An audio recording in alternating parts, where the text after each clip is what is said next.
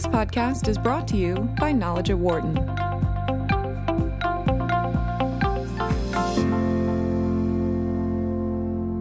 Welcome back to the Knowledge at Wharton podcast. I'm Rachel Kipp, Associate Editorial Director of the Knowledge at Wharton website.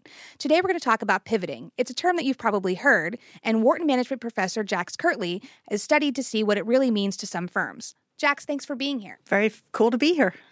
Now, as I said, the term pivot is pretty widely used, but can you talk a little bit about what its origins are? So, the word gets used all different places. The use of the word in entrepreneurship is sort of as a, a, specifically entrepreneurial term comes from Eric Ries and Steve Blank's books on what's now referred to as the lean startup movement. Mm-hmm. Eric Ries and Steve Blank are two entrepreneurs themselves that wrote about their experiences as entrepreneurs and what they learned. And they talk a lot about how you can use basically the scientific method. How do you make hypotheses about what's going on in your entrepreneurial firm? Because there's so much uncertainty for entrepreneurs think about explicit hypotheses about what you're doing and then test them. And when you test those hypotheses, they either get validated or they don't. And if you look at what the lean startup movement is saying, when your hypotheses are not valid, are, are not shown to be accurate, you should change. You should pivot your strategy and create new hypotheses and test those. And that's where the word pivot came into entrepreneurship is this very specific methodology, but it's been picked up by everybody and their brother and it's not used that precisely anymore. Now it is used by anybody who wants to talk about how we've changed. We pivoted. We pivoted our strategy. I actually had a student entrepreneur once tell me that they pivot every day. And that doesn't make any sense. You don't really change your strategy every day. And in fact, most of the time when we talk about the big name pivots, the big pivot stories, um, in the paper, I refer specifically to the example of Slack and Flickr. So Stuart Butterfield started out making video games, online, big online video games, and they didn't work. And he changed from being a massively multiplayer online video game to being Flickr, which is just an image website. That we think of as a pivot because it's a massive change. And the word pivot is very evocative. You think of basketball players who have planted one foot and changed direction, but kept that one foot down. And we usually think about that as the, the technology or the firm. There's something you keep, and but you change your, your direction very completely. So we all talk about pivots as if they are big changes, but we also hear entrepreneurs talk about pivots as little changes. And we've started to see the word come up to refer to anything. Politicians pivot, and uh, there's been there was a period a couple years ago where there were all these self help articles about how to pivot your life, and it's just become this ubiquitous, not specific term, but to entrepreneurs it still has this very specific or at least semi specific usage. And we still talk about entrepreneurs in this way. We teach it too. We teach the this scientific method of hypothesis driven entrepreneurship. So for me, I wanted to get down to well, what is it really then? And a lot of entrepreneurs will tell you we're willing to pivot, we're open to it. But what does that really look like and what does that really mean? That was kind of something I wanted to understand. And so for this paper, you actually talked to some actual firms about that. So talk a little bit about that. So this paper is coming out of my dissertation study. And my dissertation was a multi year, it's actually started, the dissertation is three years, but I've it the data collection has continued on since then. It's now at I think about seven. I followed these firms in the field. So I went out to the firms multiple times a year, talked to multiple people within the firm, and just did interviews over years and years of what are they doing? What are the big decisions they're working on? How is the firm evolving?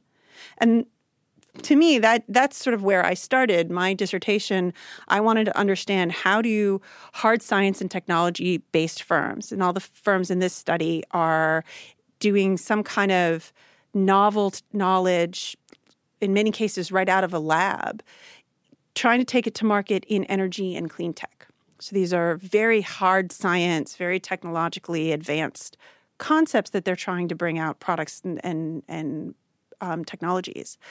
So how do your how does your strategy evolve? How does your technology evolve when you start a firm like that?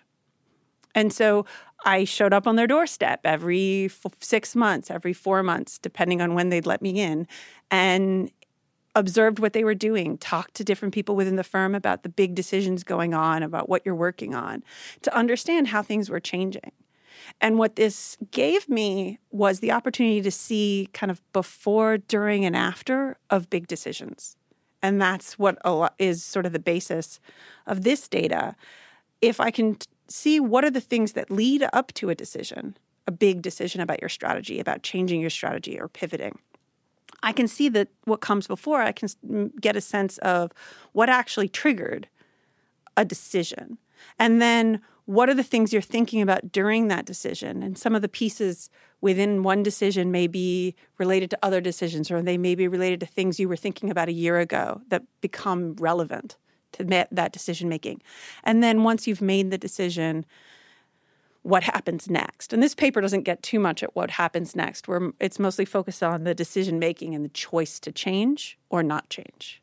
And so, as you delve deeper into those decision making, and it sounds like, I mean, in, in, some cases, this was happening over the course of years, these decisions were making and these changes were taking place. What did you learn about the nature of pivots and also the nature of things that were not pivots?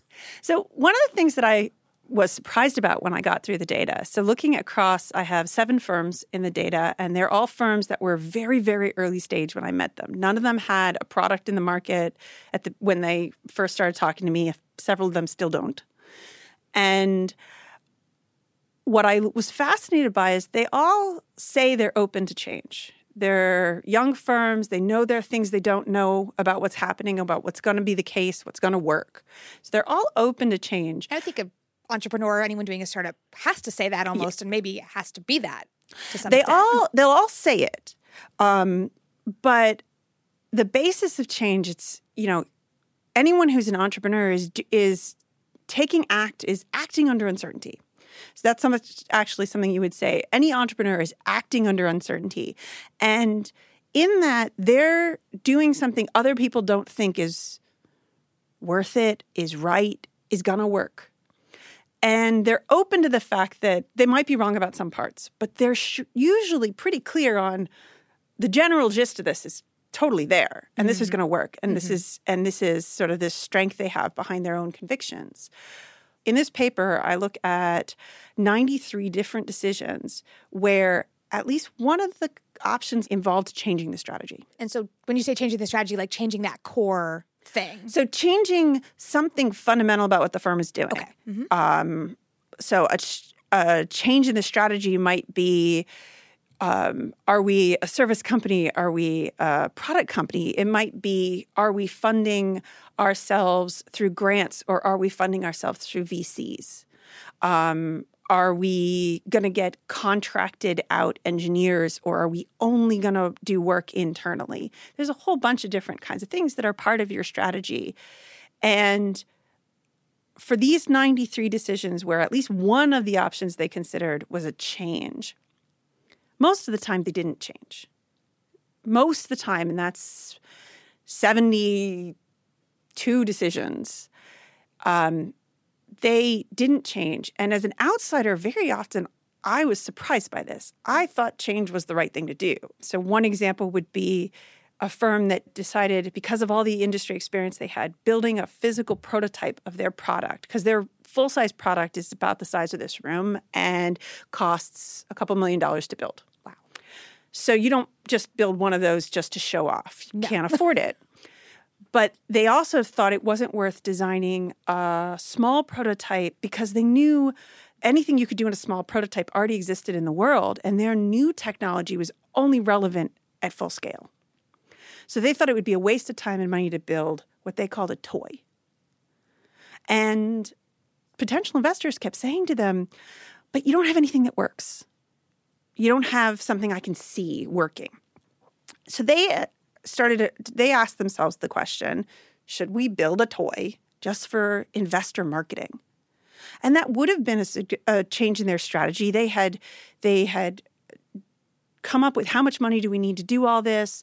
What time what are we spending our time on? What activities are we doing? Are you have to actually design a small version, not just say, okay, I've got the big one and I'm going to build a small one. You have to actually make design choices and find the right parts to be able to build something that is fits on a table when the real thing is the size of a room. And so they entered that decision process. And to me, as an outsider, I was figuring they were going to build this because they were having a lot of trouble finding money, mm-hmm. finding investors, finding even grants. And they decided not to. And it took them a couple more years to get the money they needed to really get their, their firm started after that decision. Were they right? Were they wrong? I have no idea. But they decided to stay on their path of not building a prototype and in what I saw in this in this study, more often than not, the the entrepreneurs didn't change their beliefs about what was the right thing to do, what was the right path to take. And when you didn't change any of the beliefs you held about the uncertainties you faced and the challenges you're you're dealing with, you're not going to change your strategy. And that was actually one of the first things that that I would say this this study found is you're as an entrepreneur you have beliefs about the things you don't know for sure the uncertainties. And if your beliefs don't change you don't change your strategy. You stay on course. But every once in a while in this case only in about 21 instances they did change they did have their beliefs about what to do about what was going on about what was uncertain their beliefs did get affected and I was gonna that was gonna be my next question is is so in that minority of cases, what was going on there? Because it sounds like there was a pretty huge bar to clear to get them to make that change. So unfortunately at this stage, I don't know exactly which situations cause your beliefs to change and which ones don't. When are your beliefs affected and when are they not? That's future research to do. Mm-hmm. But what I can see in this data is in some cases the what the entrepreneurs believed about what they didn't know or what they were unsure about, what this uncertainties they faced. If they were contradicted, and that could be my belief was wrong. I was wrong about this market, or I was wrong about the idea that, that partners would be willing to pay us to work with us. So there's some belief that's contradicted by the new information.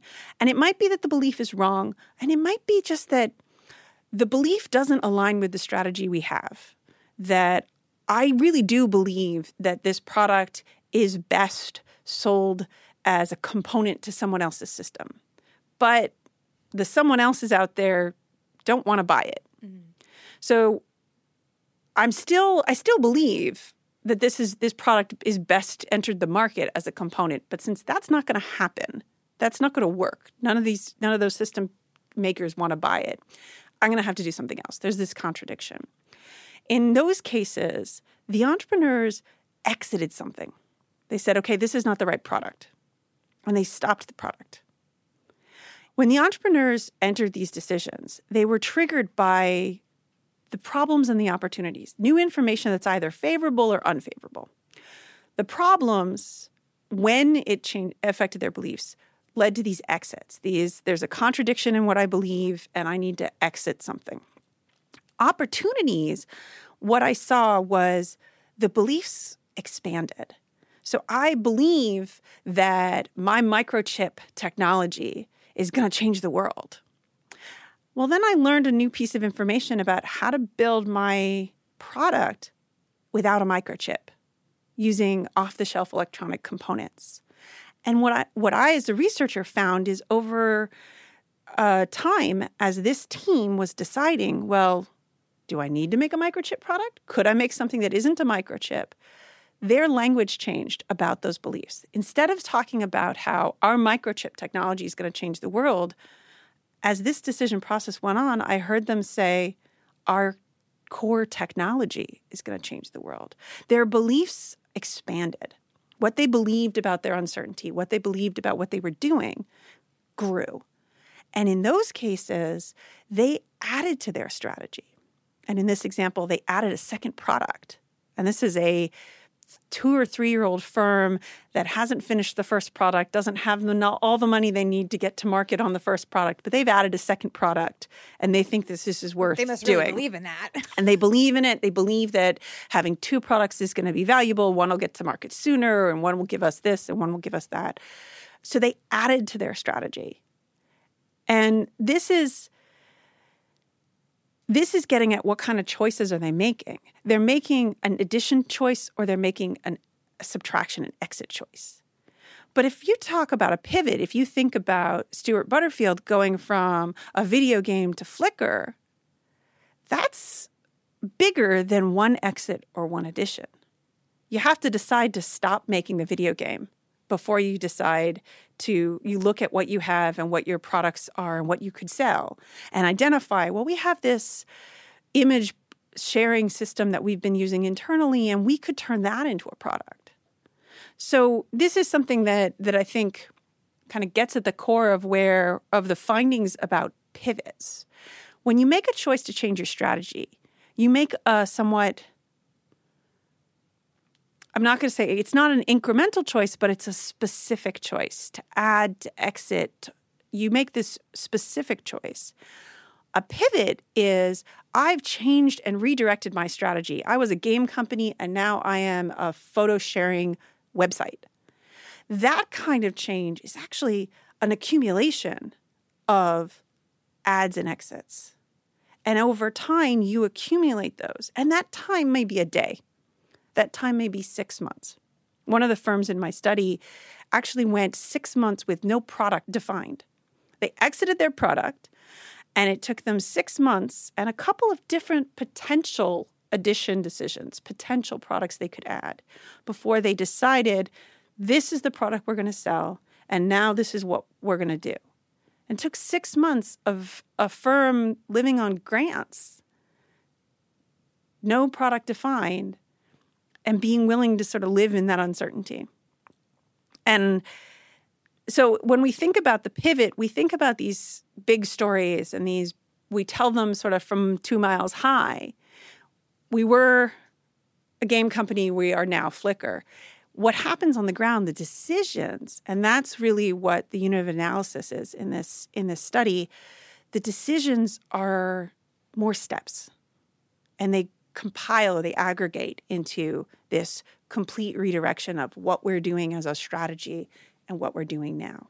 For the seven firms that did make those 20 something decisions to make a big change, it wasn't that they all in one day decided we're just going to make this big pivot. It was really a lot of different things going on over time that added up to a pivot. And that's sort of one of the ways that I look at what this paper is really pulling out of what really happens in a pivot. It's not a basketball player who plants one foot and turns around completely and changes direction. It is a set of decisions that when you look over time, I was a product company that was focused on a number of different industries that could all use this energy device. And now, two years later, I will tell you that I am a service company with a set of products targeting one industry in energy. That's a pivot. That's a that's a significant redirection of the firm. But in the case of that firm, there are 18 decisions and some of them were to change, some of them were not to change. Some of them you exited, you exited a product and in that example went 6 months without knowing what your product is. Some of them we added a product or we added uh, a customer, we added a joint venture, a partnership, things that really did change what our activities were, where we used our resources, what our day to day strategy was, what our what our firm did, but really redirecting from I'm a product firm for lots of markets to I'm a service firm with products to one sector of energy. That takes a lot of decisions one of the things I also found really fascinating throughout the data was when I talked casually with these entrepreneurs and their teams, they would say, "Yeah, we're we're open to pivots." But when we talked about the decisions they were making, when we talked about what they're doing today and what they're thinking about, they never used the word. There were probably in all the data I have, um, a couple hundred hours of, of interviews. They'll word pivot was maybe used twice and it was retrospective to refer to kind of the era before and the era now. So they didn't really necessarily even recognize the pivot while it was going on. For for a company that is had made this kind of change, we were a product firm, now we're a service firm. They might say, well, before we pivoted, we were looking at retail. We were we we had a marketing person start looking into retail. And now that person's role has changed. Now it wasn't a day when that role changed. It was over time. But that would be the only time in the data I ever heard these people use the word pivot. This retrospective to something happened, and they're referring to some something that happened over the last year or two. But when you talk to them about entrepreneurship in general, they'll say, Oh, we're open to pivots. We realize that this might not be exact, that things will change. But when they're making these decisions, that's not the word they're using. That's not what they're thinking about. They're thinking about what do I believe is the right thing now? What is going to work? And how is this firm going to succeed? And now you you did make the point that these are mostly these were like hard science and clean tech firms. Yes. And so do you feel like I mean is it different for them because I mean like you pointed out they have products that might be the size of this room.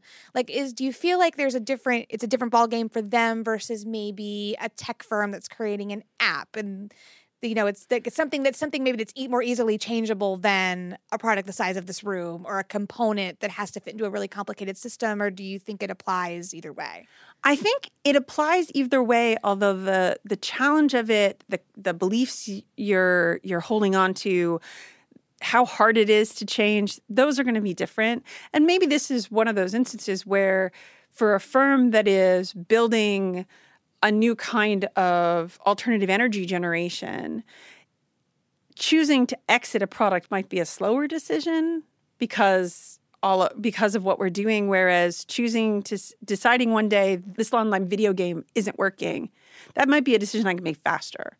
Maybe i can assess quicker whether the code that i've written for the video game can turn into something else or there's a, a different way to use it. That might be a quicker decision but i think we see if we look at some of these assumed to be easier and faster startups like Flickr, even something like Google, where Google started out, their original business model was we're going to license pa- search powered by Google. We're going to sell you a hardware device that you put internally to your servers at your office, and we're going to have advertising. But the advertising was actually something they weren't that excited about. Um, when they added AdWords in 2000, that was an addition to the company when they acquired AdWords, that was an addition to the company that st- that was part of a set of decisions that turned them into what they are now, which is the mega advertising system they are. They only stopped selling those hardware devices that you put internally to the servers in your office 2 years ago. That product line only the, uh, only got canceled in 2017 or announced to be canceled in 2017. So they've made choices that are steps of ads and exits. And we talk about the big pivot there as well, but it's this same series of steps, even if it isn't, if it's a software firm or we think of them as a software firm. So I think what my data allowed me to do is look at these extreme cases where maybe it was easier for me to see the choices being made, the some of the kinds of changes they were dealing with or considering.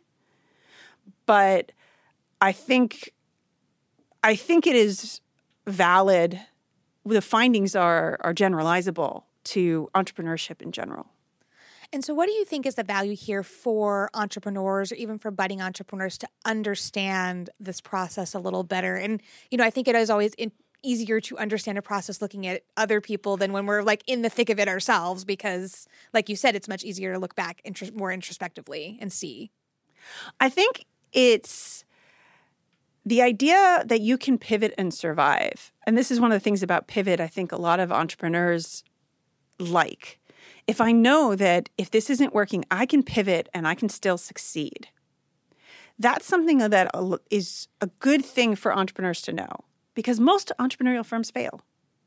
So knowing that there's an, an alternate, an alt, a way to survive, a way to change and move forward, that's a good thing to know.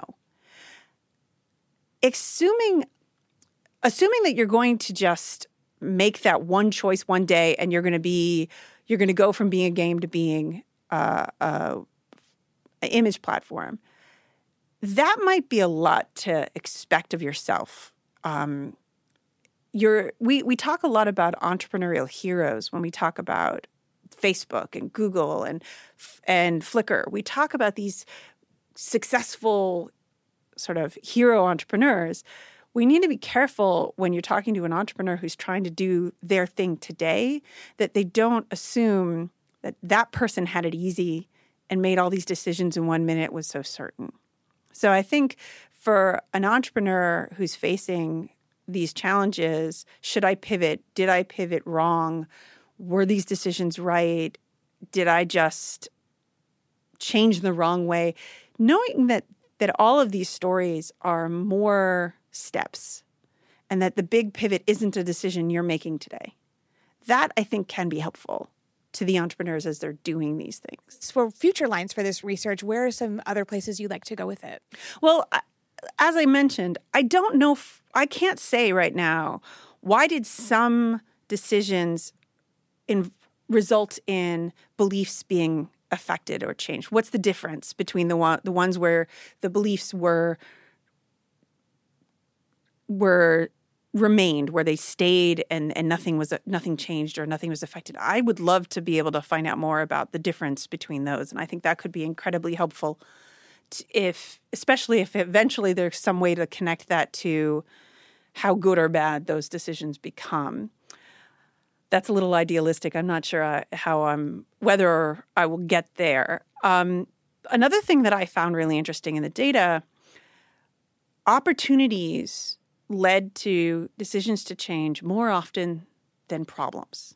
We think of if my current strategy fails, I'll pivot.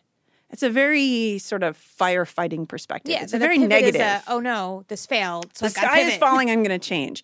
But one of the things that this data pointed to is some of these changes are coming from, oh, there's something cool more I can do um, one of the additions in the data was a firm customer sites in the customer's truck. And the customer starts talking about how our entire industry came to a standstill last last winter for two weeks because of weather. And the conversation continues, and the entrepreneurs realize wait a minute, there's a feature to what we're already building that could solve the problem this gentleman just mentioned okay, this is cool. This is an opportunity that we have to solve something that's real, that's fundamental, that we didn't know about before. And it's not the idea that anywhere near the idea that these entrepreneurs had when they founded their company. But there's something led by these opportunities, led by something more positive and less firefighting. And I think the optimist in me is attracted to this idea that that these opportunities we stumble over after we've already started the firm are significant to where our what our firms evolve into. I think there's something really interesting about that and I think there's that we focus way too much on the failure and the problems of entrepreneurship and these opportunities and new avenues play a very significant role in how firms evolve. And I, that's something I want to explore more and understand better and how are those opportunities different from the founding opportunities that started the firm to begin with what what is the difference between them? How much is that going to affect what the firm turns into? How do we how do entrepreneurs look at these opportunities differently? The opportunity the founding opportunity i have to make a decision to start a company to go after that opportunity. But once i have a company and i learn about new opportunities how do i look at them differently? What is are those opportunities better because of how I got them? Those kinds of questions. That's something that I that I've seen from this research that I think would be really useful and really interesting to explore more. Because very often when an entrepreneur sees problems, they firefight, they solve, and they move forward. But these these new I, new opportunities, these new potentials, these are things that we're not talking about as as much, and that really do change things. Google is an ad company now. Well, they, it's not as dramatic to say, "Oh, I had an opportunity and then I did this," to say I had a failure and then I fixed it. But we do we tell a lot of hero stories when it comes to probably business in general, but definitely entrepreneurship. We love to tell the story of the phoenix rising from the ashes or the college dropout who became a billionaire. And there's a lot there's a lot of energy that comes from those stories. There's a lot of excitement and motivation that can come from those stories. But there's a lot of important details we don't pay attention to when we just focus on the hero story. The opportunities that that you stumble along on the way that are significant to what your firm becomes, those really change the story and change it for the better. And I think that's something that's worth understanding more. Jax, thanks so much for being with us. Thank you. You can find all of Knowledge at Wharton's podcasts, articles, and more on our website, which is knowledge.wharton.upenn.edu. You can also find all of our podcasts on Apple's podcast app, Stitcher, and your other favorite podcasting platform. If you like what you hear, please go on to Apple Podcasts and leave us a like, a comment, or a review. It really does help like minded folks to find the podcast. Thanks for listening. For more insight from Knowledge at Wharton, please visit knowledge.wharton.upenn.edu.